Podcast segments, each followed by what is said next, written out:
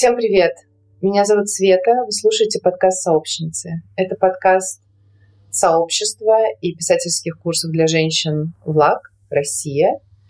И мы общаемся здесь с женщинами, которые так или иначе соприкасаются с влагом, которые являются частью влага. В общем, с нашими сообщницами, как это заявлено в названии. А, и я всегда прошу сообщниц представиться самим. Как к вам обращаться, как вы идентифицируете себя, в общем, что вам хочется про себя рассказать слушательницам и слушателям. Потому что лучше вас это никто не сделает. Вау, даешь своим партнеркам агентность. Классно. Спасибо за это. А, да, я на самом деле сразу хочу сказать спасибо Влагу за инклюзивность, потому что сюрприз-сюрприз, сегодня в эфире не женщины, mm-hmm. а не бинарные люди. Ну, нет, подожди, и женщина. Да, ты же так Да. А, окей, fair enough. Вот. Да, привет, меня зовут Мин Милк, и я иллюстраторка. Чуть было не сказала, я алкоголик. Это еще не так. А, да, я рисую в основном животных и всякие штуки про гендер вот. Э, но теперь еще и пишу, потому что оказалось, что это тоже можно делать. И, собственно, вино этому благ, потому что он показал мне как. Круто. Да, моя очередь. А, меня зовут Рома Хек. Я, наверное, тоже себя идентифицирую как небинарный человек. Все время пересматриваю этот параметр. Я каждое утро просыпаюсь и задаю себе вопрос, я все еще идентифицирую себя как небинарный человек или нет. Вот сегодня да.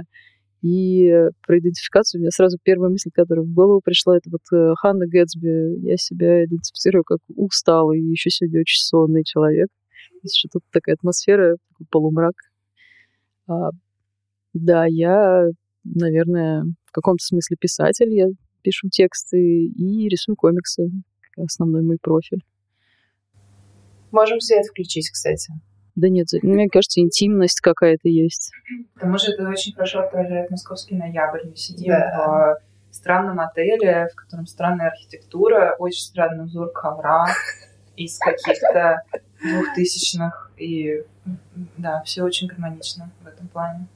Одновременно с двухтысячных и шестидесятых как будто. Ну, он старается. Понимаешь, в 2000 он старался быть из шестидесятых, то есть они пытались изобразить ретро. Но сейчас уже как бы пост-пост, мета-мета.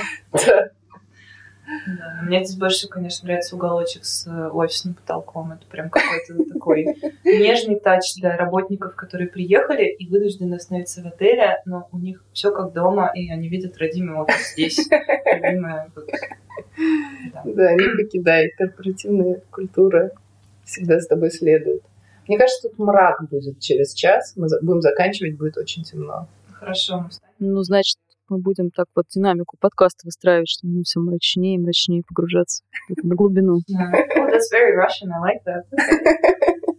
А мне можно говорить по-английски? Я думаю, что можно, потому что это естественно для тебя. Блять, да. Мы об этом тоже поговорим, кстати. А, и также я прошу на подкасте а, что называть ваши знаки зодиака. Ой, Правда? Ой, как мило, это так современно. Я знаю, поэтому, поэтому это и происходит. And this is for our younger audience, you know, we love you. We love you. Да, я, кажется, телец, если что-то не поменялось. Вроде нет. Да, я всегда на этот вопрос отвечаю одинаково, а угадай. Это сразу проверка человека, если ты действительно веришь, что ты знаешь? А если Блин, ты не знаешь, ты не знаешь? Я, как настоящая вообще эгоистка, я знаю только про рыб. А, все, поэтому я предполагаю, что ты рыбы. Нет. Но красивая. Но моя собака была рыбой. О, неплохо. Вот, я, я, я лев. О, прикольно. Я всегда это очень робко сообщаю людям, и они сразу же уточняют, точно? Это, ну, потому что, да, как бы ты это прикольно, такой скрытый лев между нами. Но... Лев в комнате. Лев в комнате, да. Хорошо, я что-то поняла из того, что вы мне сказали, но я надеюсь, наши слушательницы поняли гораздо больше.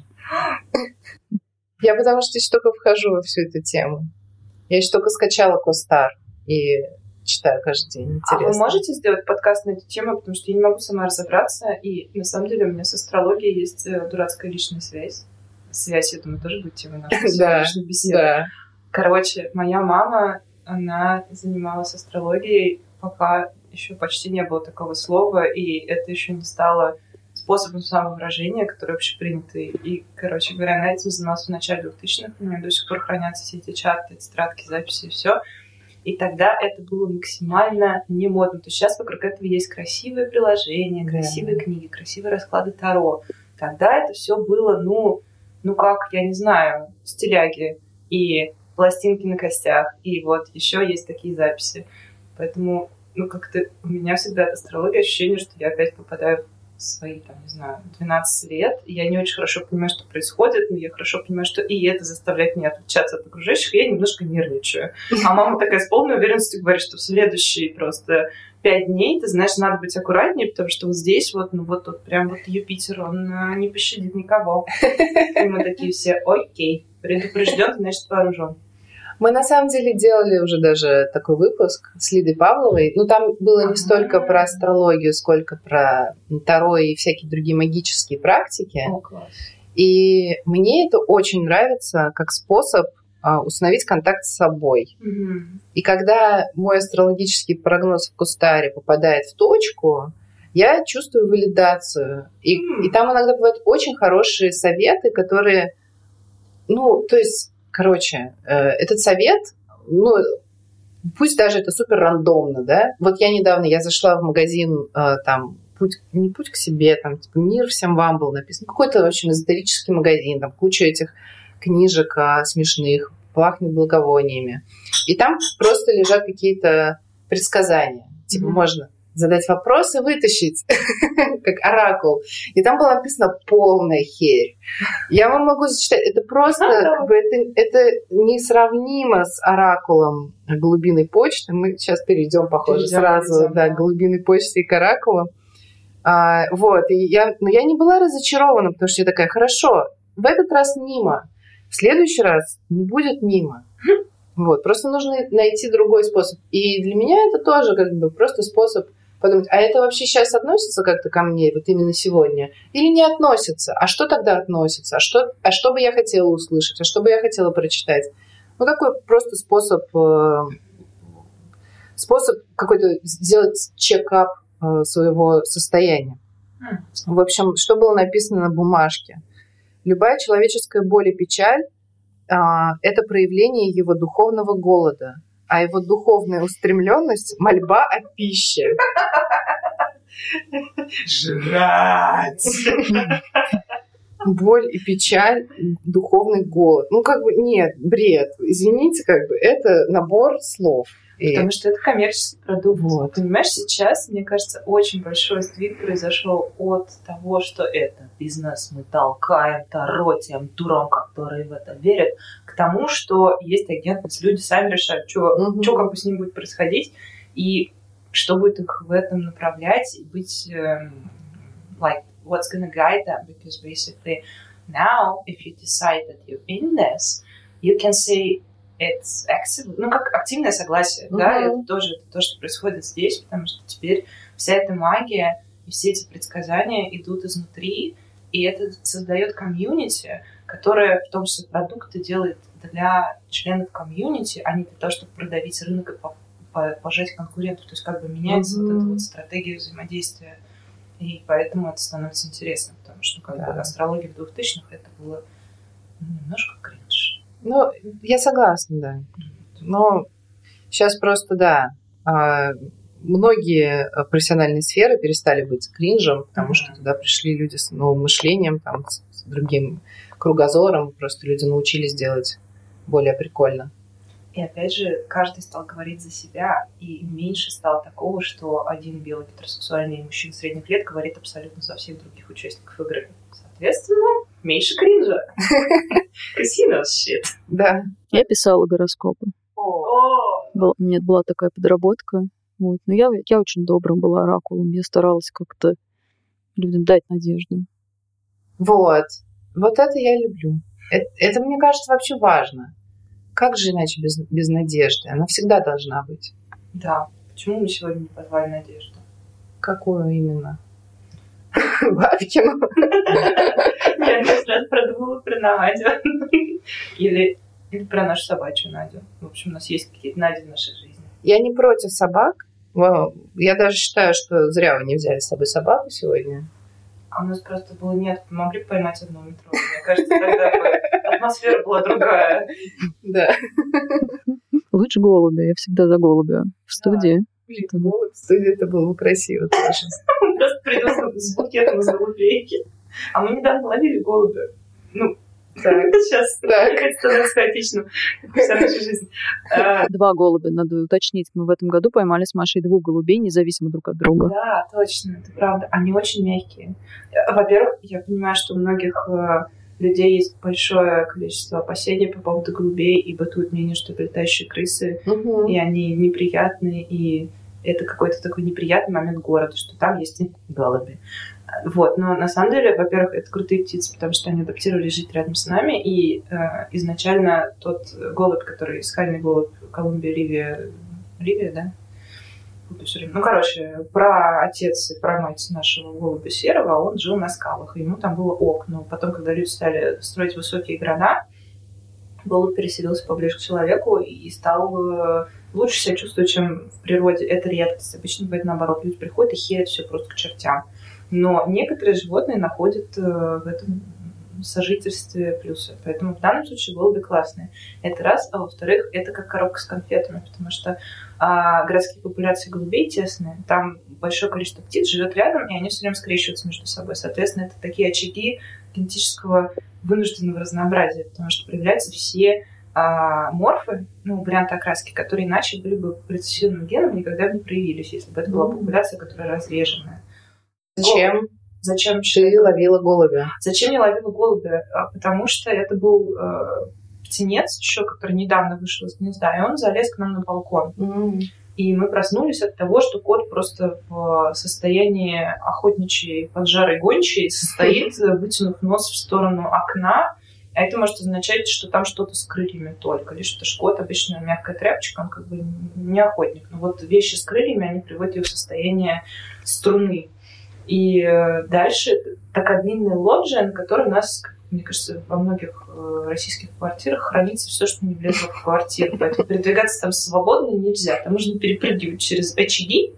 Вот, и голубь забился в самый угол, где краски, которые мы собирались три года назад красить э, что-то, и еще старый магнитофон, который мы хотели отреставрировать и использовать как столик. И вот он забился туда, и я пошла а, ловить его по науке, то есть а, такой э, курткой или чем-то, ну, короче, тканью, потому что птицам вредно, если их трогают люди, у нас эм, жир на наших ладонях очень плохо сказывается на оперении. Вот, то есть я хотела сделать все правильно. В этот момент голубь просто через куртку меня побежал куда-то, э, упал, ударился о стекло и повис на одном крыле, поэтому я схватила его голыми руками, посмотрела ему в лицо и благополучно выпустила его аккуратненько с 11 этажа, он радостно упиздавал куда-то на Нейдар. Вот, а потом Но не совсем так. Не совсем так Маша его схватила, перед тем, как выпустить, просто заорала на всю квартиру «Сфотографируй, мне нужна фотография для сторис». естественно, документация всего это, да, мое кредо. Вот. Короче, он был удивительно теплый, мягкий, с колотящимся сердцем, потому что, ну, как бы, голубят вы, скорее всего, не видели, потому что голуби гнездятся так, что гнезда сложно найти. Еще один вопрос, который я люблю задавать всем нашим гостям. Какие у вас интересы? Что вам интересно в творчестве Голуби. прямо сейчас? Это мы уже поняли. Нет, ну я, кстати, могу пояснить, это на самом деле достаточно долгая тема в моем творчестве, в том числе в комиксах. А, Для меня голуби — это такие квир-птицы. А, Во-первых, потому что к ним относятся так. Ну, то есть это какая-то такая группа птиц, которая она есть, она у всех на виду, но их как будто бы кто-то намеренно никогда никто не замечает. То есть вот они всегда путаются под ногами, и все как-то вот к ним немножко с презрением относятся. Ну, мало любителей голубей на самом деле. Хотя это максимально интересные птицы, и когда начинаешь там погружаться в эту тему и читать, они, правда, очень сильно отличаются от многих других птиц своим умением выживать, э, своим интеллектом. Голуби себя в зеркале узнают по некоторым тестам, это показывают. Это показатель очень развитого интеллекта. Среди птиц мало кто так умеет. А, ну и да, и они все такие разные, такие яркие на самом деле. Особенно голуби же есть еще и тропические, там вообще такое разнообразие. То есть это прямо квир группа птиц. И мне безумно интересно это, потому что я часто вот прямо как будто бы про себя читаю, читаю про голубей. И мне вот любопытно, я очень у меня такая Сейчас есть э, серия начинающаяся картина, где я беру разные виды голубей, особенно там со старинных гравюрах, вырезаю и а, каждой какой-то группе придаю там свое значение. То есть у меня там есть небинарные голуби, есть, а, не знаю, там разные там, асексуальные голуби какие-то. Вот я пытаюсь им придать какую-то характеристику и вот использовать их, сталкивать между собой. Они как-то там общаются, пытаются друг с другом познакомиться, узнать. Круто. Круто. Ну да, ну и на самом деле голуби это еще такой важный пункт для наших путешествий, потому что... А, ну да, тут пару слов, наверное, надо сказать про, про нас, потому что мы с Еком давно друг друга знаем, и у нас примерно столько же, сколько мы друг друга знаем, есть общая студия. Это проект такой, а, где мы решили, что мы будем делать глупости, и хорошо, когда для этого есть рынок, но в целом это не было никогда решающим проектом, ну, решающим пунктом для проекта. А, ну, из серии, что, не знаю, там были времена, когда мы снимали студию на корабле Брюсов, чтобы закрываться там, пить вино и смотреть фильмы потому что изначально это планировалось как open studio, чтобы люди заходили, задавали вопросы, мы им рассказывали про то, как креативные люди живут в Москве, но нас спрашивали только про цену аренды, и а что вот это, еще открытки тут турецкие, что, окупается вообще? Что это вообще, что тут делается? Вот, и поэтому, да, мы просто стали махать всем проходящим и вести себя как в Black Books, когда они всегда закрыты и всегда что-то пьют внутри своего магазина. Кстати, тебе как раз сегодня подарочек принесли с тех времен. Маша дала уже. Да, вот это. Видела, это великолепно. Ну, это вот наш, наш слоган был такой долгий, да, бля, я богема, потому что, ну, правда, как-то себя так вот чувствовали, вели. А что такое корабль Брюсов? А, это был здесь такой проект. Короче, в 90-е была флотилия на реках, которая ходила как корабли. Потом некоторые из этих кораблей поставили навсегда, типа, убрав мотор. И на них в начале 2000-х были казино, бордели и что-то там Ого. еще. Вот. А потом, эм, собственно... Брюсов, Брюсов, он стоял в самом центре, напротив парка Горького, у ЦДХ.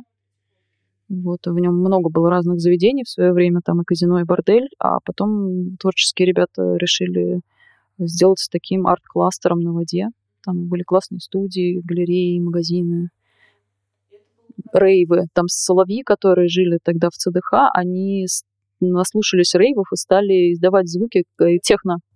Это было очень классно. Это что, когда птиц, что они ну, начинают э, делать звукоподражание и вплетают, то есть как бы песни у птиц, они не постоянно начинают, они все, на протяжении всей жизни учатся, как правило, и, как правило, берут э, вот, inspiration из чего-то, что происходит вокруг. Соответственно, да, техно-соловьи парка Горького — это прям такая вещь приятное. Да, если вот этому всему разговору логику какую-то придать, то мы с Машей просто, когда познакомились, мы как... Э, есть такая тенденция у многих квир-людей, они в детстве не могли себе найти нормальных друзей, поэтому очень интересовались животными. Мы с Машей как, читали одинаковые книжки в детстве, там, не знаю, Даррелла рассказы, а, Брэма энциклопедии. Вот мы когда познакомились, у нас сразу было очень много общих тем, и мы в какой-то момент просто поняли, что у нас э, и у Маши, и у меня была такая мечта в детстве. Все как эти дядечки бородатые путешествовать и открывать какие-то новые миры, там, новых животных, смотреть на это. И мы просто вот решили прямо в какой-то момент этим заняться. Мы начали путешествовать э, по Азии сначала много, потом в Америку успели сгонять, вот в прошлом году в Африку нос сунули, и мы как-то хотим всегда расширять. Хочется, хочется везде, хочется в Арктику, в Антарктиду, вот на самые редкие острова. И вот ну, у нас совсем недавно появилась такая идея, мы хотим увидеть всех голубей мира. Они, некоторые есть очень редкие. Вот в прошлом году мы специально ездили на остров Пемба в архипелаге Занзибар.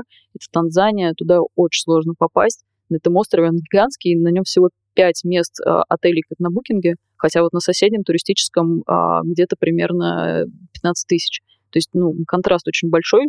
Мы туда попали с большим трудом, мы ехали большим паромом, который был битком забит танзанийцами, потому что они ехали хоронить вице-президента, который умер от ковида, они все были без масок. Это был такой очень experience классный. Ковид, умер от ковида, и они ехали его хоронить все вот, да. Да, и мы вот приехали на этот остров, мы нашли единственного парня, который там занимается птицами, разбирается в них, а, и три дня с ним гоняли по местному лесу, единственному сохранившемуся. Там все вырублено, потому что это остров, где специи выращивают. Там больше 200 лет, это остров главный по специям.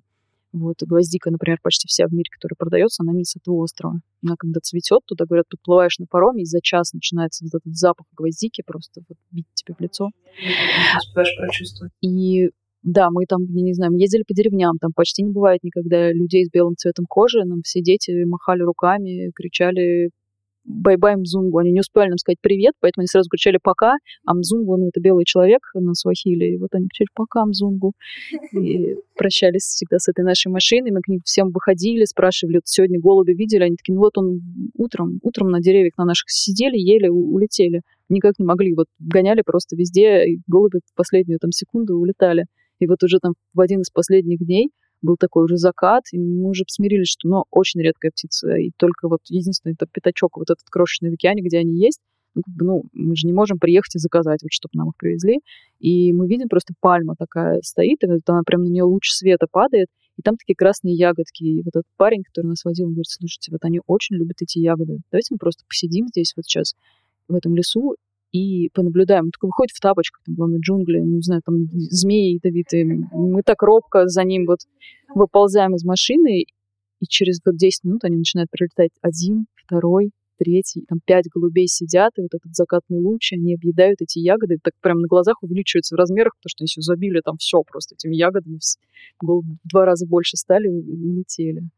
Ну и до этого, это на самом деле не первый голубь, с которым мы перлись, собственно, Хек справедливо говорит, что у нас это наша цель увидеть многих голубей. Это так постепенно тоже вкрадывалось, но сейчас уже, в принципе, у нас бывают путешествия, когда мы сначала смотрим, какую птицу мы можем там наблюсти, а дальше планируем весь маршрут, чтобы добраться до этой точки. Ну, типа по дороге там отдохнуть, не знаю, поработать, зависит от цели уже, но в целом, да. Ну да, мы этот остров нашли так, что я нашла список э, того, что там вообще происходит вместе. Этот список, он был на сайте британского посольства, по-моему. Там просто всегда достаточно полная информация, и там сначала шли угрозы. А, там, тюрьма за э, ЛГБТ, там тюрьма за там, провоз каких-нибудь запрещенных товаров, и они достаточно неочевидными могут оказаться. Наказание там за вот такие вещи, проступки. Это еще мусульманская страна, там очень строго с алкоголем, очень строго с дресс-кодом. Короче, очень много опасных вещей. Дальше списки ядовитых змей, ядовитых насекомых, растений, которые могут тебя убить. И потом я зачитываю Машу фразу. А еще там есть редкий эндемичный голубь. Маша, просто едем.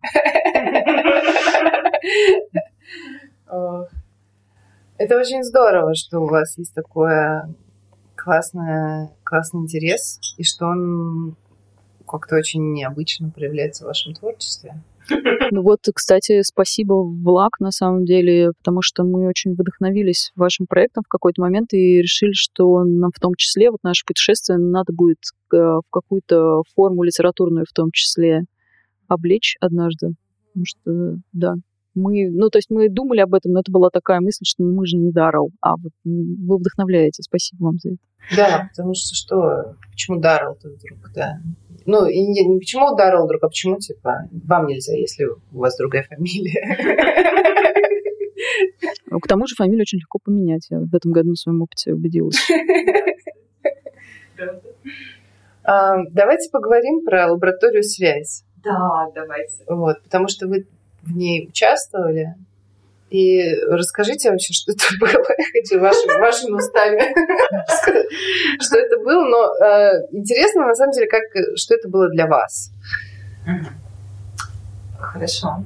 Ну, на самом деле, это как-то, возможно, прозвучит немножко чизи, but it was a life-altering experience. Ну, это настолько было неожиданно круто, что я до сих пор под впечатлением, и это очень многое мне дало, потому что в тот момент, когда вообще происходило, так скажем, вот это ну, open call и все такое, я в принципе, редко иду на конкурсы, потому что у меня проблемы с э, принятием отказов, и у меня есть глубинное ощущение того, что я, в принципе, как бы, ну, по многим причинам недостойна там быть, поэтому лучше я не буду.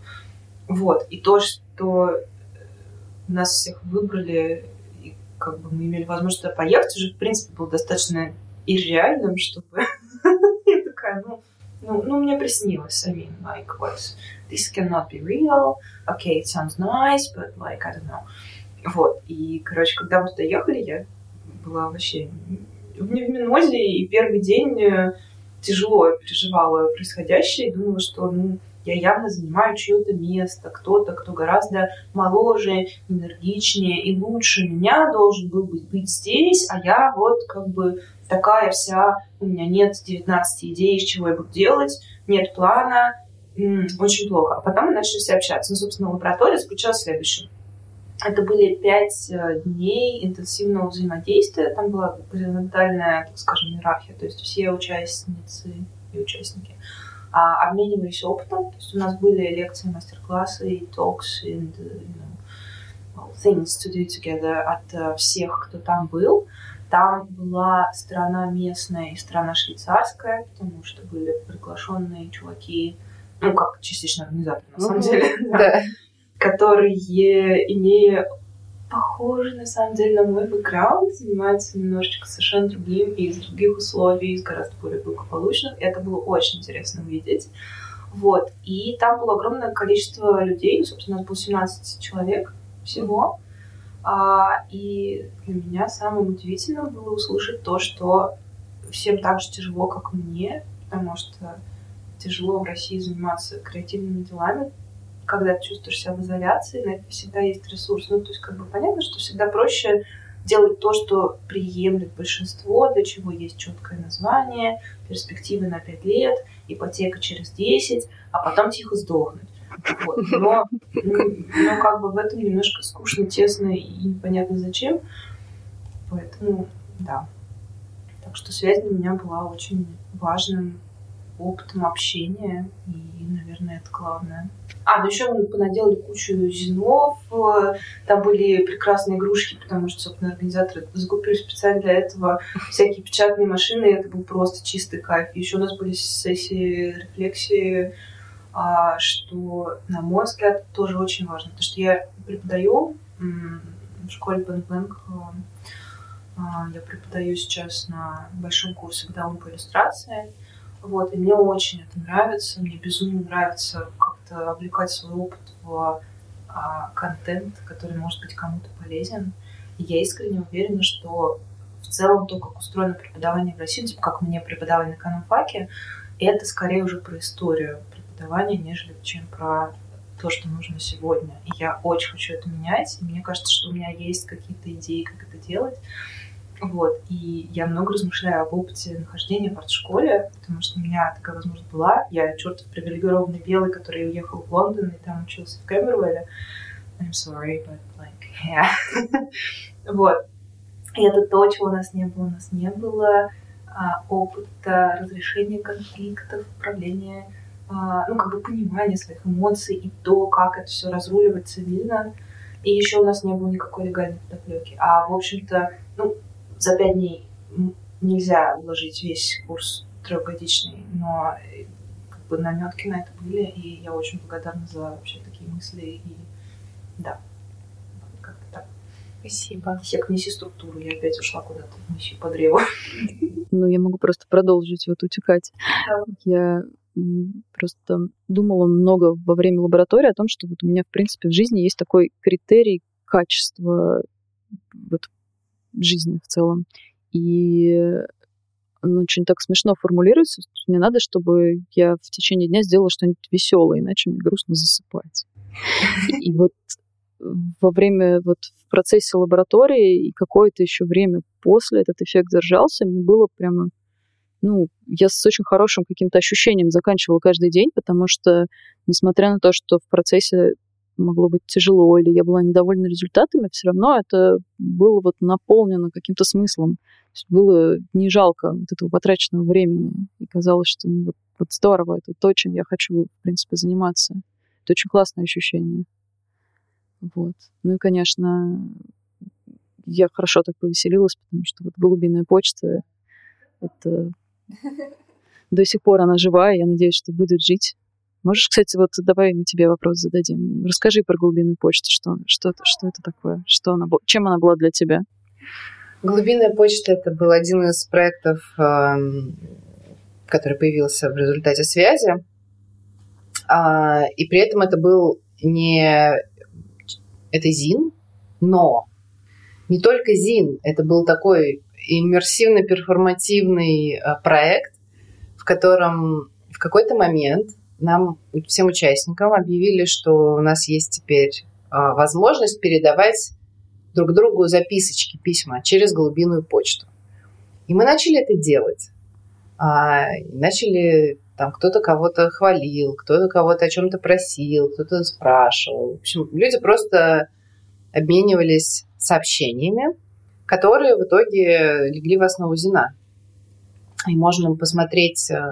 Мне очень нравится этот э, проект, потому что он действительно показывает связь, которая возникла на этой лаборатории между участниками, при этом делает это, а, в общем, нашими собственными словами.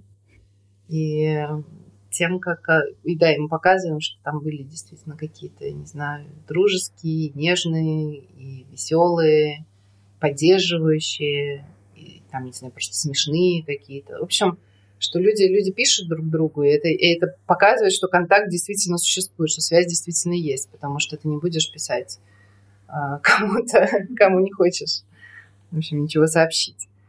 Вот, и в, на выставке этот проект был представлен не только Зеном, но и а, был развернут офис голубиной почты, и также там был голубиный оракул, а, который а, отвечал на людям на вопросы, которые они, в общем, на важные вопросы, которые их мучили. Можно было вытащить э, бумажечку с предсказанием, и если эта бумажечка тебе не нравилась, можно было маркером поправить и сделать предсказание таким, каким ты хочешь его видеть. Да, но это вот мы опять вернулись к разговору об астрологии будущего, потому что и о почте будущего на самом деле, потому что ну, вот мы почему Оракул решили оставить на почте, потому что, ну, иногда ты просто не знаешь, кому ты хочешь задать вопрос, а вопрос есть. Или ты иногда, у тебя даже, может быть, вопроса нет, но ты хочешь получить какую-то вот обратную связь, какое-то внимание. И Оракул, он как раз для этого нужен на почте. И я очень надеюсь, что все почты когда-нибудь воспользуются этим нашим я согласна. Мне бы этого не хватало. Сейчас на почте можно только лотерейный билет купить из вот таких вещей. Мы, мы купили. Я не знаю, как это происходит, но всегда приходим на почту, и я поражаюсь набору, который там есть, потому что это шоколад. Молочный шоколад. Да, это шампунь для гривы и хвоста, это какая-то секс-игрушка, это альбом для детей для рисования, где какие-то персонажи на обложке, выглядящие как будто в один и, это лотерейные билеты, и там счастливая гетеросексуальная семья, как бы вот по росту мужчина, женщина, ее двое детей, мальчик и девочка, девочка светленькая, мальчик э, умненький. Вот, короче, да. Я не знаю, как мы будем за этим следить, потому что у нас нет телека, но а, если все пойдет хорошо, дамы и господа, и все остальные, возможно, мы выиграем миллиард. В новогоднюю ночь. В новогоднюю ночь. Максимально смешно просто. Я надеюсь, что вы выиграете. Хорошо. Окей. Тогда совсем поделимся, что. А, я хотела а, вот о чем спросить. На, действительно, на лаборатории мы попросили некоторых участниц провести свои воркшопы, лекции и э, ХЕК проводил э, воркшоп, который назывался Non-Binary Writing, небинарное письмо. Расскажи, я пропустила часть воркшопа.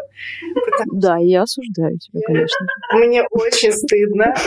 Не очень стыдно. Я бегала. Ну, нет, я, я не держу на тебя никаких,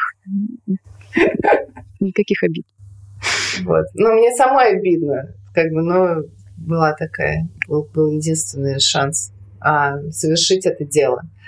Вот. А, и, но это не то, почему я спрашиваю. Я думала, ты сейчас попросишь вкратце повторить.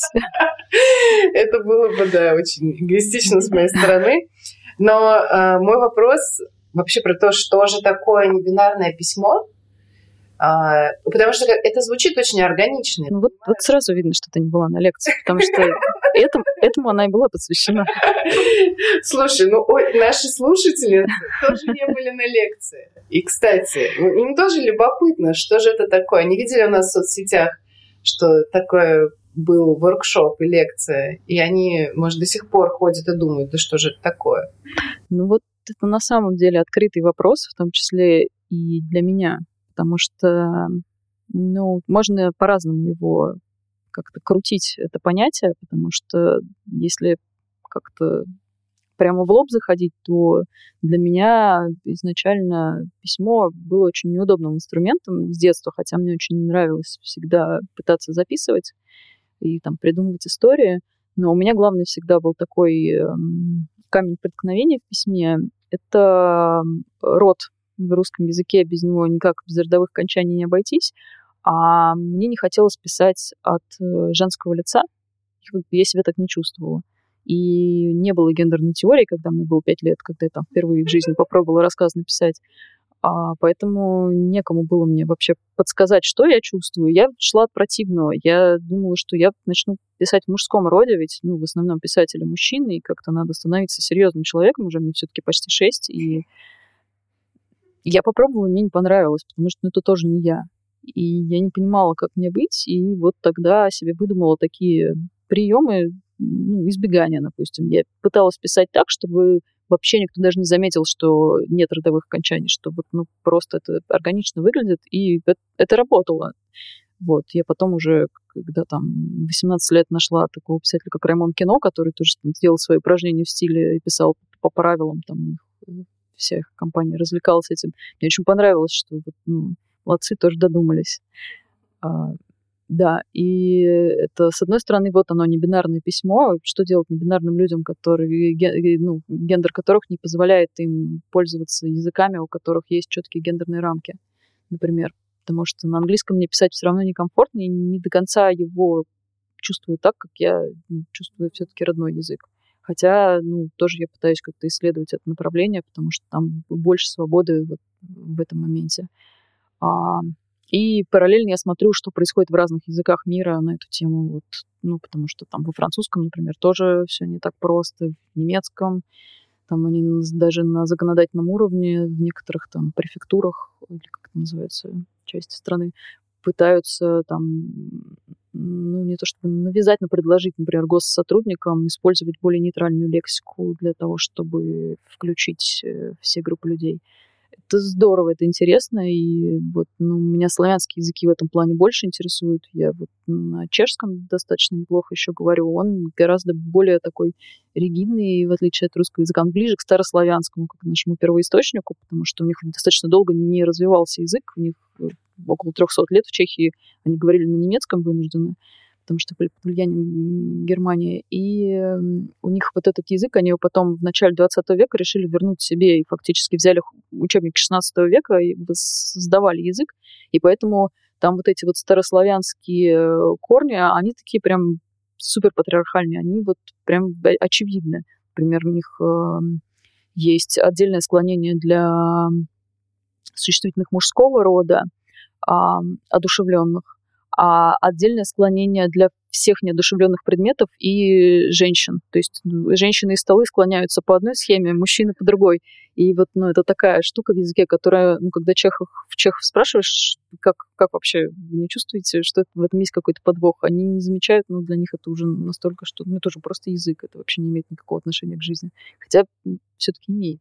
Конечно. Вот. А с другой стороны, небинарное письмо для меня еще и заигрывание с формой, потому что ну, я никогда не понимаю разницы между, например, стихами и прозой, между там эссе и каким-нибудь э, ну, фикшеном таким вот, э, не знаю, я, я всегда все мешаю в одну кучу. И мне важно, чтобы не было ну, то есть я даже вот когда пытаюсь писать э, там просто прозу, я в какой-то момент э, перехожу, там, не знаю, начинаю нарисовать, и у меня получается еще и комикс параллельно. А, и у меня есть такое вот упрямство, я прям очень не люблю останавливаться на одной форме. И для меня тоже это в каком-то смысле небинарность в письме. Вот. Это очень здорово звучит. А есть какие-то примеры а, людей, которые делают что-то, что ты можешь назвать небинарным письмом, помимо Улипо, когда не писали по правилам? Слушай, это вот хороший вопрос, потому что я прям тебе, наверное, не могу назвать никаких вещей, которые бы вот я прямо видела и чувствовала, что вот оно, оно, оно... Я вообще мало читаю. Я не, не, неграмотный человек. Но э... Ну, мне просто не хочется сейчас какие-то называть такие очень очевидные, громкие имена, особенно мужские в данном случае. И вот, ну... Угу. Ну, мне нравится, что что-то э, находится прям в процессе становления, потому что э, вот э, Арина Бойко прочитала лекцию на слезах авторки про бисексуальное письмо, и потом э, конспект выложила на Мандерзине. И я была уверена, что она просит несколько бисексуальных писательниц. Я знаю несколько. Вот, ну, то есть это не как бы из, из нашего в общем, круга, из нашего поколения, из нашего круга, из нашего поколения как раз они все и есть, потому что все, старше, вообще молчат в тряпочку про все эти девиации, в кавычках. Вот. И отрицают их, и говорят, что я вообще... Плохо себя вела по юности. Да, и не, не писательница, а писатель. Относитесь ко мне серьезно. Uh-huh. Вот. А тут спросили только меня, и там какая-то экспертка, которая тоже вообще, ну, неожиданной роли для себя оказалась. И я понимаю, что вот я отвечаю на ее вопросы, там, вот существует ли бисексуальное письмо, то есть я такая в духе, ну, блин, очень хочется, чтобы существовало. Как бы примеров нет пока. Ну, как сказать, ну, надо же, ну, согласись, надо. Ну, прям потребность есть. Потребность в том, чтобы было не бинарное письмо, тоже есть. Есть потребность в том, чтобы было квир-письмо в России, чтобы оно было разным, чтобы это были не только фанфики, а как бы, ну, no shade, но чтобы разное было, да, и чтобы разные, в общем. Представьте себе квир Дарьи Донцову. Вот, ну. Блин, да. Вот, да, нам нужно больше плохой литературы в том числе, потому да. что это э, как-то свои 5 копеек тоже. Во-первых, я подумала, что про небинарное письмо, возможно, одним из направлений, которое могло бы быть, это новая литература про животных, как это не тупо звучит, потому что, говоря о других, мы уже как бы избегаем э, вот этих рамок э, человечности, но именно описывая что-то происходящее с животными, как вот оно есть, они используют как метафору, потому что же, ну вот, э, типа, отношение общества к животным это такой показатель типа степени развитости что ли цивилизации для меня, потому что там много всего кроется. И это тоже как бы некая третья категория, в которой уже другие правила игры, которые назначает условно автор или авторка. Вот. А по поводу и забыла, что мы такое сейчас вот сказали. Про, про Дарью Донцову. Да, да, про Дарью Донцову. И это нас... О, блин, сейчас, подождите, у меня есть что сказать на эту тему. Короче, я очень люблю плохой контент. Ну, тебе я обожаю плохие сериалы, где, например, все, что происходит, ты можешь предугадать за 10 шагов, ты знаешь, кто убийца, ты знаешь, что у персонажей есть условно джинглы, ну, что, типа, если плохая колдунья входит в комнату, она говорит, та-та, или шаза, или там играет какой-то дум и такой сразу настраивается у нее есть цвет, то есть все, что с ней в кадре всегда будет зеленым или фиолетовым. Вот. Есть тонна плохой литературы, есть тонна плохого кино, которые являются таким дешевым контентом. То есть это не артхаус, ты его смотришь, когда ты устал, тебе надо мозг перезагрузить. И в этих вселенных, как правило, ну, понятно, что это отражает действительность, все старые сериалы и все старые плохие книги, они ну, как бы обходят квир стороной, либо сексуализируют его. То есть, например, Pulp Fiction, ну, вот дрянная литература с uh-huh. смешными обложками, это типа Америка там с 30-х по какие-то 70-е, ну, в 50-е был расцвет, собственно, этого всего, а там большое количество квир-литературы, но это всегда это соблазнительная а, физкультурщица, которая, а, значит, пропагандирует запретную любовь и развращает нашу маленькую милую домохозяйку, которая в красивых тапочках сидит на кровати и не знает, что ей делать, пока муж на работе. И, ну, то есть, окей, это тоже жанр, но я хочу нормализации квира в плохом контенте, чтобы это было просто банальной частью жизни. Сейчас это уже появляется, но это все равно довольно мало. Мне кажется, с этой стороны и появляется, если честно, Mm. такой опять шейд пошел с, мо- с моего угла.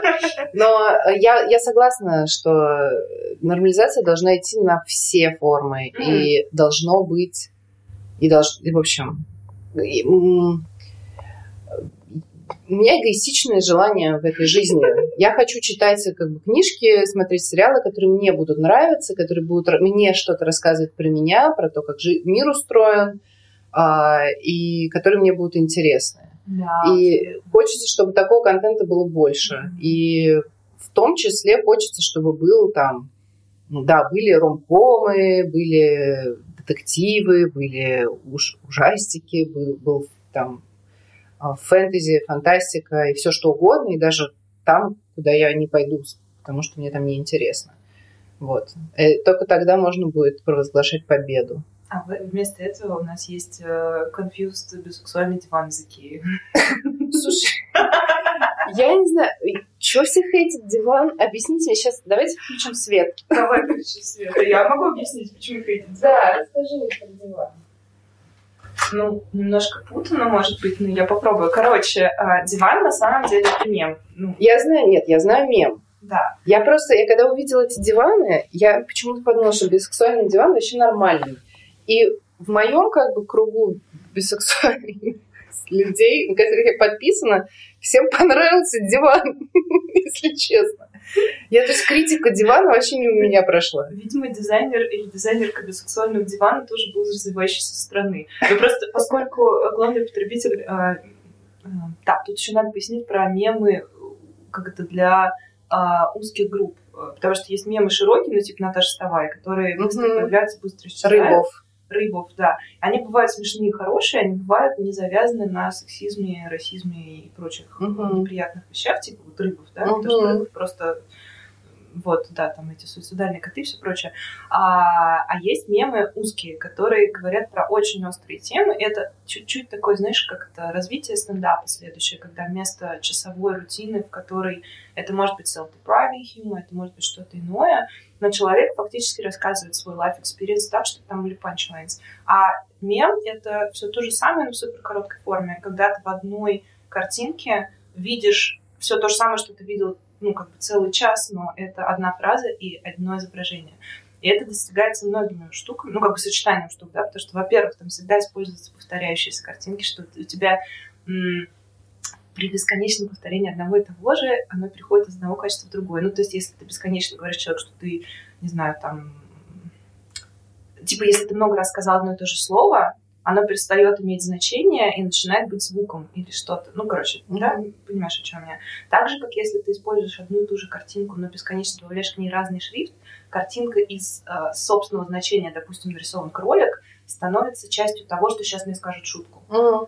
И этот же принцип использует TikTok, потому что там есть озвучки, которые повторяются, но под них всегда накладывается другая картинка, и люди, ну, то есть это становится новым языком, визуальным и аудиальным, да, то есть как бы через это можно высказать свое, потому что тебя поймут те, кто слышал другие шесть высказываний или 600 высказываний на этом же языке. Мгм. Ну, как аспирант или что-то, но только для квир-комьюнити. Мгм. Вот, поэтому э, квир-мемы, на мой взгляд, это очень интересная штука. Опять же, я сейчас говорю про англоязычные.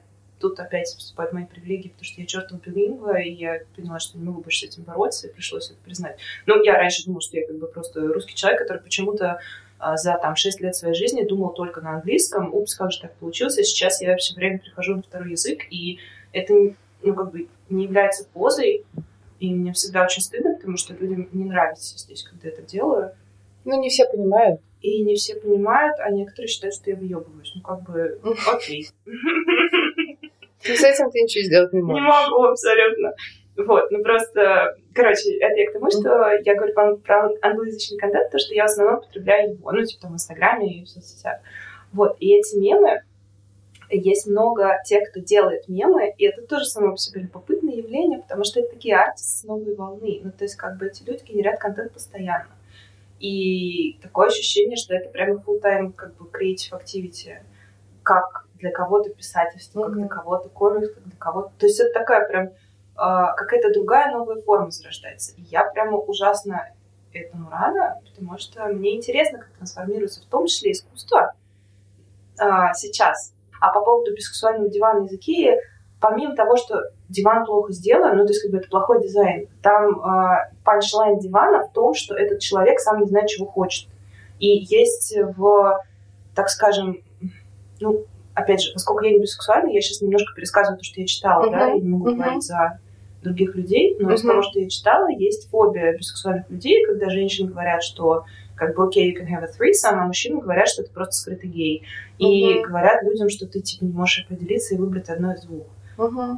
Соответственно, вопросы к дивану были вот именно на этом уровне, что как бы нет, это не про то, что человек не определился, да, а диван утверждает ровно это. Ну и... А, да, какой у него был слоган там, ты не помнишь? Я... Давайте загуглим.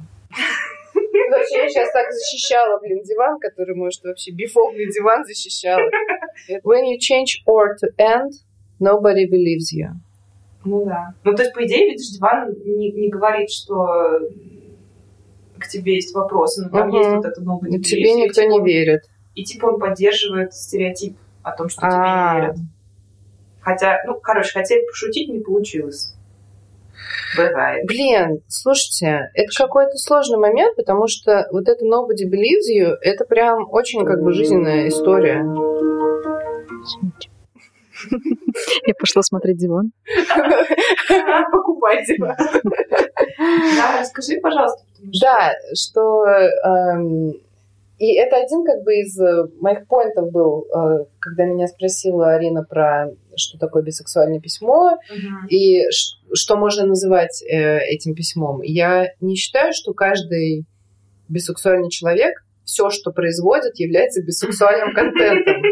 Вот. И в то же время я не считаю, что контент должен быть обязательно рассказ, в котором героиня влюблена в мужчину и в женщину, как бы. Вот и только это. То есть явно э, это может быть что-то, э, ну, для меня это ощущение одиночества, не, неустроенности, какой-то выключенности, потому что это ощущение того, что ты нигде не своя, и что у te, тебе невозможно достичь в моногамной структуре, а, то есть в общественно признанной структуре, принятой структуре невозможно достичь точки, в которой ты вообще э, вот существуешь mm-hmm. в глазах людей. Ты либо э, так, либо сяк. Вот. А, но можно в полиаморных структурах. Ну, как бы, если тебе мало одной дискриминационной группы, конечно, расширяйся. Это, в принципе, всегда возможный путь. Ну, опять, он не всегда возможный, да, опять-таки, это не, это не то, что... Это тоже, опять, вопрос, а что, мне, чтобы а, меня, чтобы мне поверили, нужно обязательно э, пойти туда, как бы, тоже странный. Но и внутренняя бифобия, как бы тоже, естественно, когда мир в тебя не верит, ты сама тоже все время в себе сомневаешься. И я думаю, что в принципе это может быть рассказ про все что угодно, про еду, там, про животных, про... Если он э, каким-то образом э, исследует вот это ощущение выключенности и поиска и вот, не знаю, недоверия к тебе и внутренних сомнений, а, и вот этого всего, то мне кажется, что это бисексуальный текст. Слушай, это очень хорошее определение, и оно на самом деле во мне тоже много чем называется, потому что а, вот это ощущение выключенности, но при этом универсальности, да, что ты можешь, ты не обязательно обязан разговаривать про секс с мужчиной и с женщиной или наоборот, чтобы доказать, что как бы это из тех... Ну, то есть, короче, это убирает рамки того, о чем может быть этот текст, чтобы он был вот таким. И mm-hmm. опять же возвращает агентность, ну, типа авторки, да, что типа ты сам решишь, какой у тебя текст. Я на самом деле тоже, ну, я в поиске того, что я пишу и как я пишу, потому что, честно, а, пока что максимум моего какого-то писательского действия приходится на мой блог. И я из, изначально весь мой нарратив построен на картинках, потому что я мыслю образами, и как бы мое образование, оно тоже как бы про visual communication.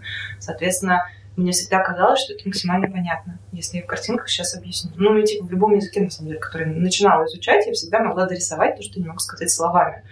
Что как бы полезно, но не, не универсально. А после того, как я сходила, ходила на курсы и влаговские, увидела комьюнити, увидела, что есть какая-то альтернатива этому, у меня получилось начать еще чуть-чуть серьезнее, что ли, относиться к тому, что я еще писать могу. Угу. И я стараюсь это ввести в блог. Но при этом у меня нет какой-то а, адженды, потому что у меня не хватает сил на активизм, соответственно. Я не могу сказать, что вот я буду защищать права квир-людей в России. Ну, блин, пока, извините, не могу.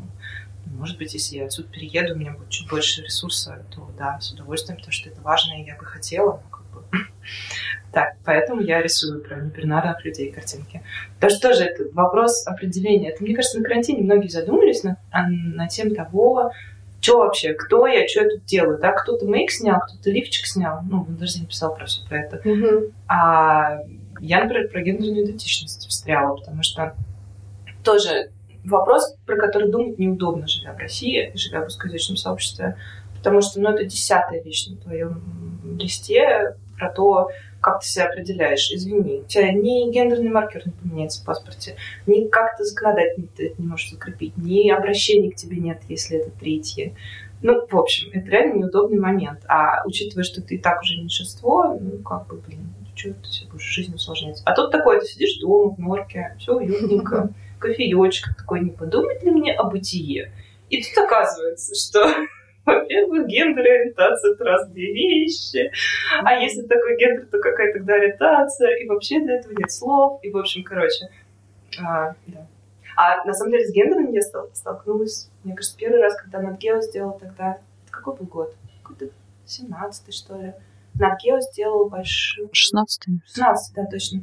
Начало самое. Это, помнишь, был выпуск в январе, мы были тогда в Америке, и мы этот выпуск купили, приехали сюда и увидели, что здесь аналогичный выпуск посвящен христианству. А там целый выпуск, ну, они делают тему номера, когда все статьи внутри. Надгел, в принципе, хороший журнал, там высокий уровень, мне кажется, текста. И вот, вот, и, короче, там целый номер был посвящен гендеру и тому, как растащить одно и другое, и сказать, что это немножечко, ну, важно понимать разницу, да, потому что гендер — это про тебя и то, кто ты, как ты себя чувствуешь и определяешь, что это не связано с биологией, что сама по себе биология questionable, потому что биология опирается на бинарность, которая еще из 18 века длины. Ну, короче, это как бы такие устаревшие системы координат, и была такая попытка предложения того, как называть людей, ну, как бы никого не обижая. Вот. И я тогда не смогла читать там было 14, мне кажется, в целом гендерных ориентаций. Я не смогла прорваться, потому что это был слишком большой для меня тогда поток информации, который не имел ко мне отношения. Ну, потому что это вызывало только тоску. Mm-hmm. потому что, знаешь, как сыр пропал из магазина нормальный. Ну, что вот я буду читать про вид пармезана? Грустно все. Да. Вот.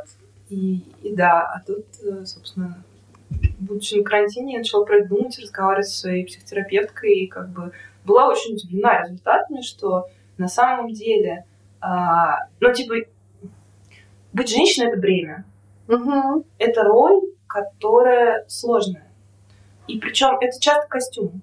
Угу. Я понимаю, что сводить гендер к костюму это неправильно, особенно для тех, кто будет с пены рта доказывать, что по природе положено и по угу. вере положено только два. И... Ну, слушай, вот про этих людей можем вообще сейчас даже не думать. Да, наверное. Но, я, извини, что я тебя прервала, я просто очень быстро хочу сказать, что я вот, э, типа, вот тоже этим летом прям начала думать о гендере, о том, как это все ощущается, потому что до этого мне феминизм говорил, что я женщина, угу. и, типа, смелая, да, это, типа, это значит, это женское качество, значит, вот это женское качество, значит, вот это все во мне, значит, женское, и все, и думать об этом не надо. И эти, этим летом я как-то столкнулась э, с тем, что как-то пришлось все-таки и захотелось об этом подумать. И когда я теперь пытаюсь это с кем-то обсудить, я натыкаюсь, например, на вещи, говорю, вот я типа намазала, там, накрасилась помадой, я чувствую себе как бы феминно, и ну вот для меня это какой-то такой феминный акт. И мне такие, ты что, считаешь, что мужчина не может накраситься? Да, блядь, я не об этом. Я не о том, что мужчины, я считаю, что мужчине закрасить ногти. Нет. Я за рамками вот этого. Я пытаюсь в себе вообще понять, где у меня а, феминное, где маскулинное, как оно меняется, как оно действительно сегодня так, сегодня сяк, как меняется моя походка, как меняется мое поведение и тон моего голоса рядом с разными людьми, независимо, кстати, от их гендера. А, и вот это, блядь, интересно обсудить, а это обсудить нужно тоже на каком-то а, с людьми, которые уже продумали все да. предыдущие Ну, это опять же, блин, это начало, как бы вот э, точка отсчета, да, системы координат. Вы общаетесь на равных, или этому человеку еще надо гендерную теорию почитать, как бы, в принципе, почитать. Мне тоже надо почитать гендерную Всем надо почитать гендерную теорию. Никогда нет на это времени. Ну да, Женщина – это зонтичный термин, опять же, здесь. Mm-hmm. Ну, потому что под словом «женщина» здесь очень много людей, которые себя туда не относят, но думать про это... Ну, в смысле, не относили бы, жили они в более благоприятных условиях, не будет на, mm-hmm. на них такого давления. Опять же, сори, что я с других говорю, но просто из того, что я вижу, как бы, ну, люди реально об этом никогда не думали, что можно mm-hmm. по-другому. Вот. И для меня лично, как бы, выход из-под этого зонтика в другое, просто третье, как бы неважно что, да, ну и это было очень освобождающим актом, потому что позволить себе думать, что я не нарушаю правила, потому что я не играю в эту игру, и это прекрасное ощущение, позволяющее расправить плечи и не чувствовать себя не такой неправильной. Ну, потому что, как бы, блин, с детства я там сижу не так, живу слишком громко, волосы на ногах растут, ем много мяса, и вот это все. Ну, понятно. Угу. Короче, такие всякие стереотипы. Но при этом я понимаю, что находясь здесь, я очень часто прибегаю к этому костюму. Потому что первое, ну, типа, там, сколько, 20, наверное, 8-9 лет жизни, пока я не знала про феминизм, единственным моим а, механизмом взаимодействия с людьми было дружелюбное общение в надежде, что меня не отпиздят, но при этом я смогу mm-hmm. получить то, зачем я сюда пришла. В работе, в личных коммуникациях, во всем очень часто мы попадаем в ситуацию, что мы общаемся с тем, кто превосходит нам, нас по силам. И это еще всегда отрицается. Такой газлайтинг, что да тебе показалось, что Васеньку не уволят, да Васенька в таком же уязвимом положении, как и ты на этой работе. Но у Васеньки семья, которую надо кормить, а ты как бы тут шамандовка пришла, денег uh-huh. требуешь, нет, у тебя будет на 30% меньше. И обсуждать это не принято, бла-бла-бла. Вот, и поэтому я до сих пор, если я иду на встречу, на которой я знаю, что будут люди старше меня, влиятельнее все такое, я буду стараться не бесить их. Угу. И я не смогу высказать то, что я думаю на самом деле. Я не смогу поговорить с ними на равных, потому что они меня не услышат. И, ну, окей, такова действительность, я принимаю, но при этом есть моменты, в которых я могу быть собой и как бы чувствовать себя более полноценным человеком, чем все эти годы до этого, когда мне приходилось делать что-то не из любви, а из страха. Ну и как бы это тяжеловато, знаете ли, маски, там все дела. Так что вот, такая у меня небинарность. Опять же, небинарность — это тоже зонтик, потому что я себя с детства считала скорее зверем, чем человеком. Мне всегда нравилось больше звериное в людях. И до того, как я знала, ну, у меня было очень много внутренней гомофобии в юности, потому что по многим причинам. В общем, короче, пока я с этим всем разбиралась, я думала, что то, как бы, э, на самом деле, я думаю, что это больше связано с гендером и с тем гендером, к которому я себя отношу, и которым меня больше привлекает в людях как что-то интересное, и это не только про секс. В общем, я это называла звериным. Ну, типа, что когда человек не притворяется, там есть и маскулинные, и феминные энергии, а, как бы, окей, назовем это дурацким словом вайп. Угу. Хорошее слово, мне нравится. Слушай, мне тоже очень нравится, я только начала его использовать, оказывается, его уже кенселили, ну, потому что оно какое-то относится... Уже кринж, типа. Да, да, да. Ну, мы в России, нам можно. Да. We are Russians, everyone fears us because anything we say sounds like a threat. You are so lovely, I like your hair. Я хочу все-таки спросить про красивенько. Давай. Вот, потому что, а, Мила, ты в каком-то интервью рассказала, что вот есть такая проблема у людей, работающих с иллюстрацией, что надо, чтобы было обязательно красивенько, и что часто это бывает у женщин. Может быть, Ром, тебе тоже есть что-то э, сказать по этому поводу. Mm. А, и что от этого нужно избавляться. И э, я просто вот сейчас как раз почему нахожусь в Москве, потому что я участвую в проекте Хауа, где я импровизирую текст, и э, мне сказали, это, в общем, танцевальный перформанс, танцевально-текстовый. И мне э, в напутствие мой коллега сказал, танцор, э, что импровизация не может быть хорошей, она не может быть плохой, у тебя нет цели развлекать зрителя, у тебя нет цели, в общем, нравиться зрителю. Вообще-то это твой собственный акт, твой ритуал какой-то, в общем, импровизация – это вот э, твой способ, э, опять-таки, контакта с самой собой. И в первый раз, когда я ее делала, я не могла не думать о том, что нужно развлекать публику, и развлекала публику. Потому что это, это то, что, на чем построены курсы ВЛАГ. Да? Научись рассказывать историю, а потому что ты конкурируешь с другими текстами, с другими текстами на эту тему, с другими текстами, написанными, не знаю, более именитыми авторами, а еще параллельно ты а, конкурируешь с Netflix и с айфоном. И как бы просто тебе нужно очень интересно писать, потому что иначе тебя никто не будет читать. Зачем? А, и это настолько стало моим mindset ом, что я не могу сейчас от этого... Это, это то, как я общаюсь с людьми. Я думаю, типа, это интересная будет история или нет? А, и, в общем, все время стараюсь, короче, быть интересной, быть развлекательной, быть э, там стендаперкой. Это с разными людьми по-разному. Там в некоторых э, связях я от этого избавляюсь, потому что мы уже на, на близ, близком дружеском уровне можем друг другу рассказать какие-то что, что поел, как бы, и такие вещи, да, что явно ваше общение не ради, не ради этого. Но во многих случаях как бы нужно просто быть таким, в общем, нужно производить контент каждую секунду своей жизни, вот, быть, быть интересненькой. А, и я во втором импровизации я пыталась от этого вообще избавиться, и это был интересный опыт. И завтра у меня будет третья импровизация, и посмотрим, что будет там. А, как-нибудь в следующих подкастах надо будет апдейт какой-то рассказать про, про это. Да, вот, но а, да, наверное, мой, мою вот это мое стремление интересно импровизировать а, можно назвать а, каким-то стремлением к красивенькому тоже. Но для этого нужно узнать, что же ты подразумеваешь под красивеньким. Да, тут на самом деле несколько моментов, потому что, ну, во-первых, я как-то всегда стараюсь избегать слова «надо», то есть я ну, не диктую ни в коем случае, как кому рисовать и себя выражать, если вы выбираете форму там, иллюстрации. А, плюс еще такой момент. Да, действительно, эта проблема скорее есть у женщин, а, ну, как бы и тех, кто под этим зонтиком находится, чем у мужчин, потому что художников, особенно потомственных, растят в атмосфере большей свободы, и они раньше понимают, какие правила и как их ломать, как мне кажется.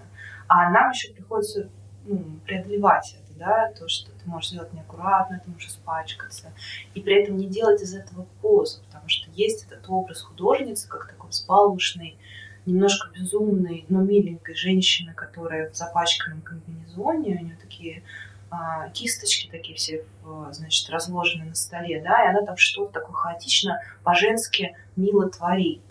И вот, опять же, тут две, два огня, да, супер аккуратная, как бы, профессиональная работа, ну и многие, бы я знаю, они реально очень-очень-очень серьезно относятся к своей работе, прям вот это, ну, хорошая аккуратность, да, и те, кто берут на себя вот эту роль милой, а, но безопасной.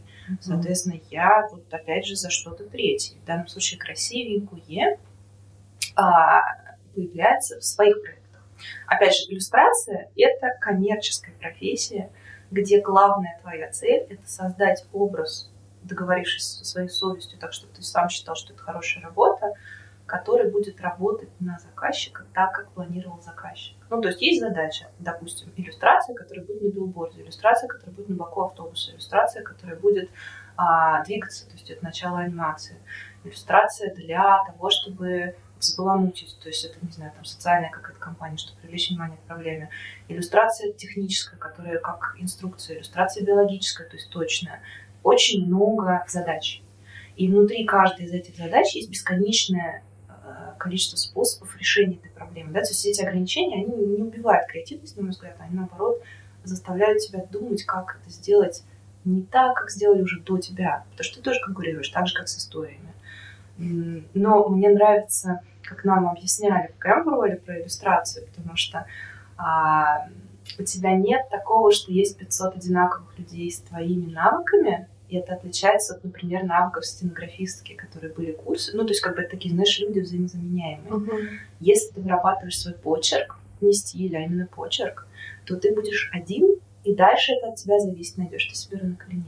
Почерк отличается от стиля тем, что ты можешь нарисовать японскую графику, ну, допустим, плакат, э, приделывающий большую волну Хокусая, а рядом что-то, что дает трибют Лихтенштейну с большим взрывом. Как бы это очень разные вещи, но будет видно, что их сделал ты, потому что у тебя есть что-то, что это отличает. Я думаю, это относится к тексту, потому что не так важно, о чем ты пишешь, но э, а, все равно в этом чувствуется авторство. Да? Mm-hmm. Вот, в этом смысле можно какую-то параллель. Так вот, поэтому красивенько применимо к профессиональной иллюстрации в брифах, когда ты прям вот в запаре, у тебя две недели на гениальную работу. Здесь как бы все средства хороши. Получается красивенько, ладно, хер с ним, пусть будет красивенько. Но в личных проектах, я-то это говорил как раз применимо к автопортрету, потому что это уже на грани, мне кажется, с какой-то заботой о себе, немножечко психотерапией, немножечко ритуалами и магией, немножечко нарушением правил. А, я очень люблю а, рисовать себя голову. Причем я не рисую людей, как правило, со стороны лица, потому что я не различаю лица, у меня лицевая слепота. Соответственно, мне некомфортно смотреть на лица людей долго, а я не узнаю людей, а, окей, с поправками, да, я узнаю их, но по другим признакам, потому что mm-hmm. надо же как-то существовать. Вот Хек мне, собственно, часто, как Маргарита на балу в левую уху шепчет, кто перед нами. Если мы этого человека обе знаем, то все хорошо. Если я где-то с ним познакомилась до, или то проблема. Вот, поэтому, если я вас не узнаю на улице, не, не сердитесь на меня, это не потому, что я невежливая или невнимательная, это правда как бы невозможно для меня. Вот. Поэтому а, я очень люблю рисовать себя, потому что я, во-первых, не понимаю изменений, проходящих во времени, типа с близкими людьми. Ну, то есть я, мне некомфортно смотреть на фотографии мамы 20 лет назад и сейчас, потому что я вижу, что есть разница, но не могу понять, в чем она. Uh-huh. Вот такого плана вещи. А я у себя есть ну, в любое время дня и ночи, соответственно, это удобный, так скажем, объект для исследования в данном случае. Плюс, если ты смотришь на себя в зеркало, будучи голым, ну, помимо того, что в ноябре очень холодно, как бы представим, что тепло в помещении, это некий акт э, rebel. You, you, you being a rebel because this is not a sexual situation, and this is not a medical situation. This is just you staring at yourself. И вот этот момент – внимательного взгляда на себя, ну, то, что когда мы без одежды. Еще есть такое, что э, в русскоязычной культуре телесность — это очень табуированная тема. Uh-huh. Ну, это неприлично тело показывать, его нужно прятать, оно никогда не такое, как надо. Я думаю, у всех есть претензии к тому, как выглядят, там, не знаю, бедра, кожа, волосы, что-то еще. И это часто звучит в медиапространстве. Да, почему сейчас вообще будет позитивизм и бодинейтральность, что же важнее, uh-huh. есть в нашем пространстве, потому что на это есть запрос. Вот. А если ты себя рисуешь, ты вынужден на себя смотреть.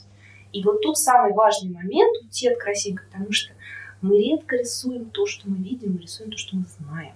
А знаем мы либо, если мы себя видим и в этот момент не можем отделаться от ненависти, то это ужасные складки на животе. Я там mm-hmm. про себя сейчас говорю, да, что вот я не могу в себе видеть в плохие дни. Волосы на ногах, мерзкая прическа, а, большой нос, что-то еще. Угу. И когда ты это рисуешь так, как ты видишь, то это получается портрет полной ненависти. И как бы на это сложно смотреть, это сложно переживать. Но если это делать из этого ритуал и часто смотреть на себя, то, во-первых, через какое-то время ты перестаешь содрогаться, и ты начинаешь себя узнавать, а через узнавание можно как бы прийти к принятию. Поэтому для меня это скорее такая психологическая история, ну и плюс рисование головы тела — это этически questionable вещь, да, потому что ну, в каких ситуациях мы можем рисовать голову другого? Если мы за кем-то подглядываем, это очень плохо. Я не рекомендую такой способ. Если мы рисуем в студии, и это модель, которую заплатили, модель будет принимать красивенькие позы. А, но это ограниченное время. То есть за это время ты успеешь либо нарисовать рисунок, которым ты будешь доволен, потому что вот красивые сиськи стоят, значит, на рисунке, молодец, не зря провел вечер. А, и в этом сложно ну, что-то новое, что ли, найти, да, потому что, ну, тоже. А когда ты рисуешь себя, ты можешь к этому возвращаться бесконечно много раз, и ты можешь ставить себе задачи. Да, потому что это же не про качество изображения. То есть вот этот рисунок, он не обязан быть красивеньким.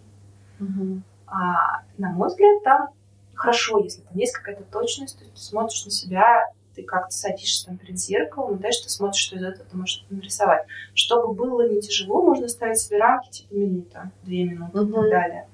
Потому что так, во-первых, ничего не затечет, ну, тяжело.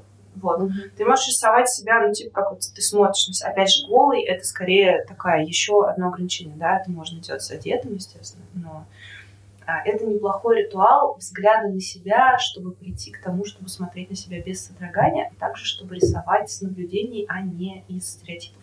Потому что вот у нас был э, мастер-класс в гараже, когда там был вкус бумаги а, в 18 видимо, году. Пока еще. У нас были массовые события. Вот, и мы предлагали людям, которые участвуют в мастер-классе, рисовать людей, как если бы они рисовали птиц или животных, которых они видят в первый раз. Потому что для тех, у кого это не является профессией, очень сложно начать рисовать не а, женщину, которую мы знаем, как выглядит в фильмах, в рекламе, Мгм. мультиках. То есть это такой немножко утрированный образ с тонкой талией, большими волосами и сиськами, потому что это мы знаем, что как бы женщина выглядит так. Но и даже на автомате рисовать их ниже мужчин, хотя на, на практике это два Мгм. человека могут быть одного роста, или женщина может быть высокой. Вот. А рисовать по наблюдениям. И вот здесь тоже был параметр, пожалуйста, постарайтесь не делать красивенько, постарайтесь затормаживать мозг, не делать линию до того, как вы не посмотрели. Ну, и вот для этого как раз нужен параметр, что вы видите это в первый раз. Потому что когда ты видишь что-то впервые, ты про это ничего не знаешь. Ты можешь только фиксировать информацию. Вот. И, и- ну и да, и очень интересный результат у всех были, потому что мы еще просили записывать параллельно. Но тоже как э, наблюденческий рисунок, это на самом деле самая первая ступень науки, потому что она интуитивная. Ты что-то видишь, и ты фиксируешь, что происходит.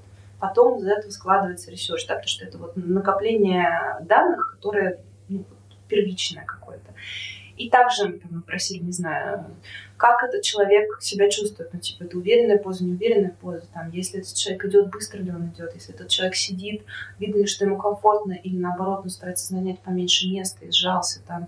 А если какие-то там признаки нервной ну, типа, если кто-то чешется, то попробуйте уловить паттерн, да, что там, не знаю, кто-то все время волосы за ухом поправляет, кто-то а, жестикулирует, и вот, и эти все вещи можно либо рисовать, ну, типа, такую линию вместо руки, что вот говорит руками и смахивает все вещи со стола, либо записывать рядом.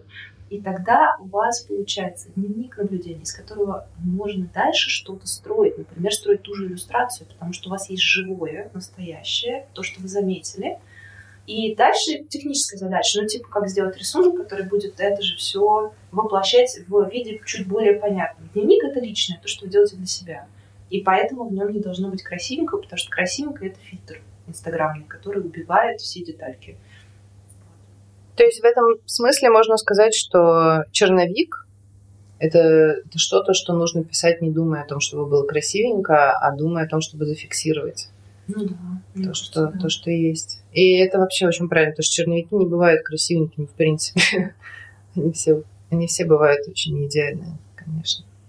Ну За да. неидеальность. Если бы мы пели, мы бы сейчас выпили за неидеальность. Да. Ну, блин, это на самом деле еще очень японская фишка, мне кажется, про неидеальность и про сознательное подчеркивание вот этого влияния времени на предметы, на то, как все меняется. Ваби Саби, э, философия, которая она относится, по идее, к чайной церемонии, но нет. Это то, что пронизывает всю культуру. Мне вообще очень нравится японская культура, ну, помимо того, что они кито до сих пор убивают это мерзавцев, но в остальном там много есть интересного, что касается визуалки и дизайна. Вот, и ваби-саби — это умение замечать и принимать э, то, что вокруг тебя есть несовершенные вещи. И как бы, ну, какое-то спокойствие в этом отношении. Вот если принимать это в отношении к телесности, было бы очень удобно. У меня глазик начинает дергаться, когда я это слышу. Просто даже вот.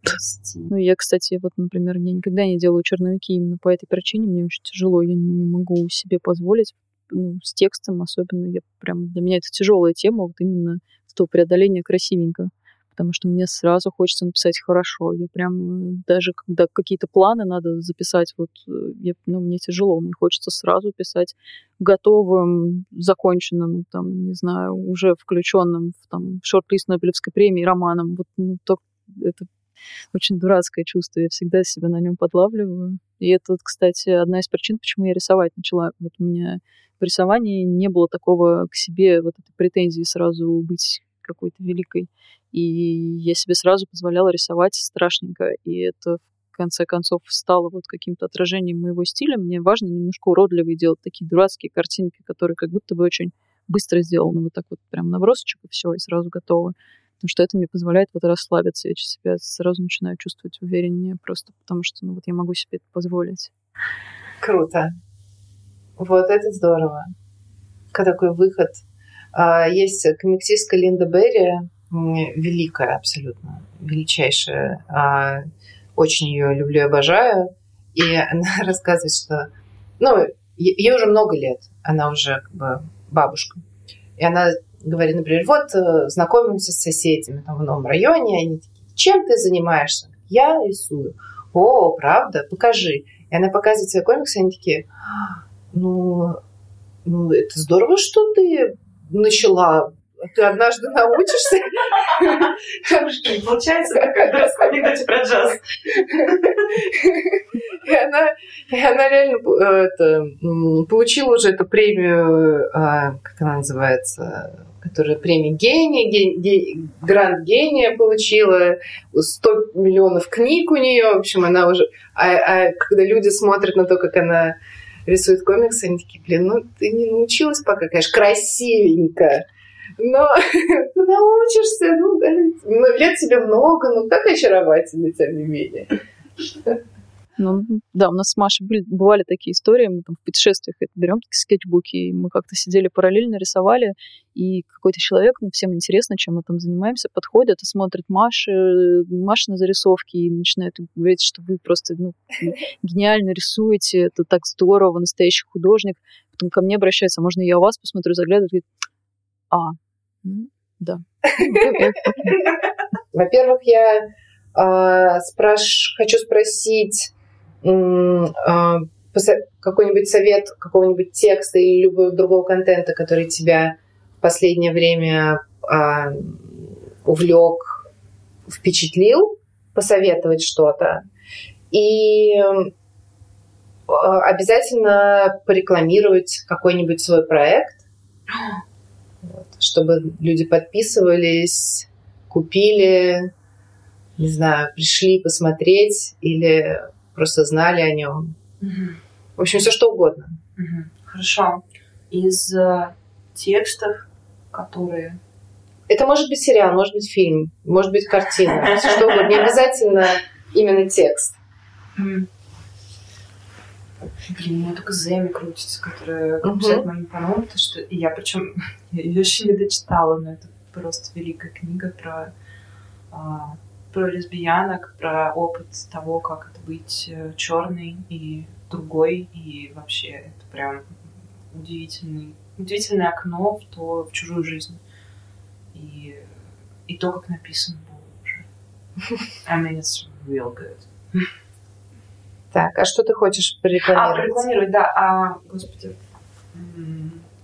Ну, у нас есть студия Fox and Owl, которая а, существует как проект в Инстаграме, и мы, на самом деле, собираемся открывать магазин, чтобы продавать там те глупости, которые мы делаем, например, раскраски с веселыми животными. А, но, наверное, не в том смысле, в котором они обычно есть в магазинах. А, вот, и... Э, не по детским сказкам, то есть? Ты знаешь, боюсь, что нет. Маша и три медведя. О, блин, я очень хочу сделать квир-версию русских сказок, кстати, вот про это. Это давняя моя мечта, и у меня было... Так, ладно, я сейчас опять уйду.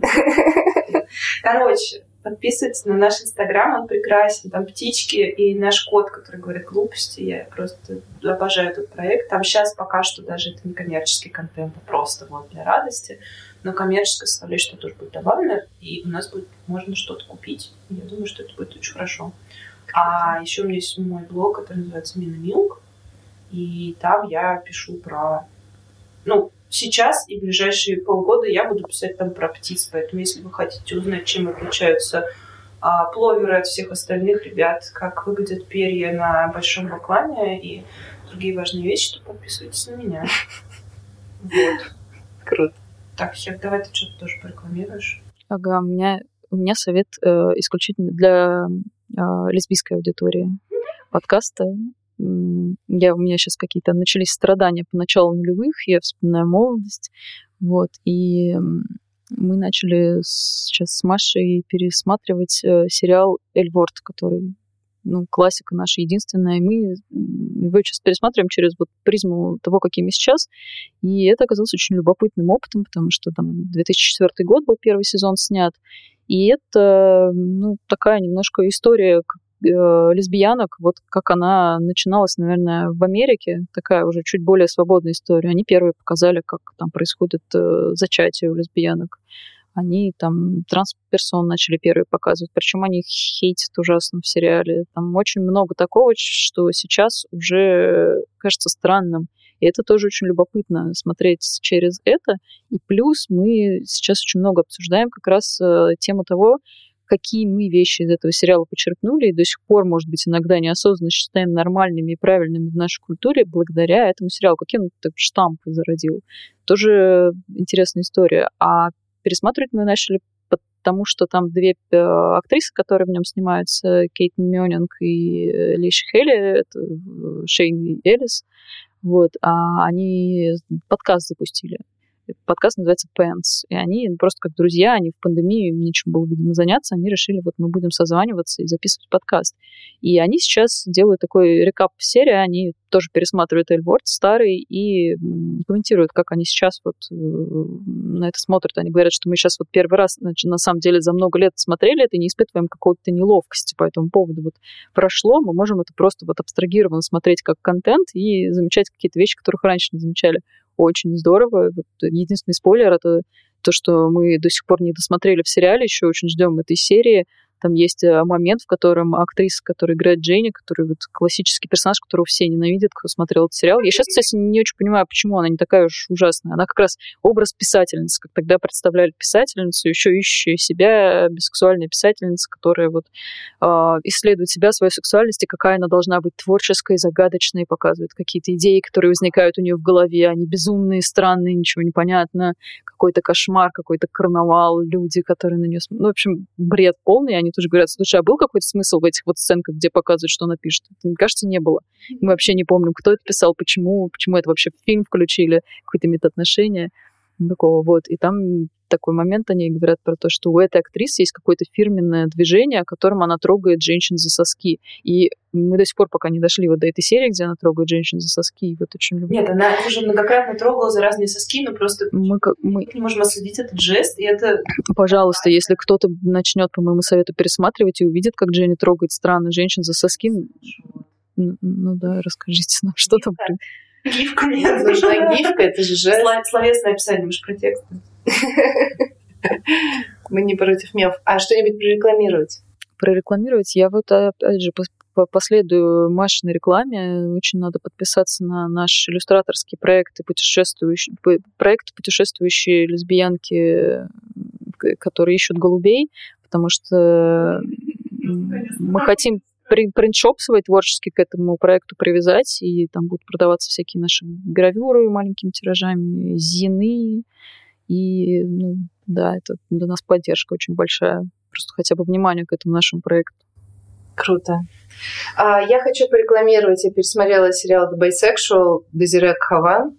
Это великий сериал. Дезире Хаван – великая женщина. А, и героиня в первой серии а, типа новый сосед героини Лейлы, а, белый гетеросексуальный мужчина, с ней вместе приходит в квир-бар к ее друзьям-лесбиянкам, и они обсуждают L-word, и потом говорят, только не говори своим друзьям, что все, о чем говорят лесбиянки, это L-word. И потом на протяжении всего сериала они его пересматривают и бесконечно вспоминают и обсуждают. Слушай, все. Спасибо за рекомендацию. Это вот следующее, что будет. Хорошо, он еще же в Британии происходит. Мне кажется, вам понравится. Окей. Я записала, что рекомендация обязательно. А ты не хочешь своих собак? Голубей лесбиянок А, я думала собак. Голубей лесбиянок? Лесбиян Пидж. А, у меня есть личный инстаграм, да, для комиксов, называется Les Pigeons. Мне тут сказали, что на самом деле красиво будет произносить pigeons. на французский манер. Le Pigeons.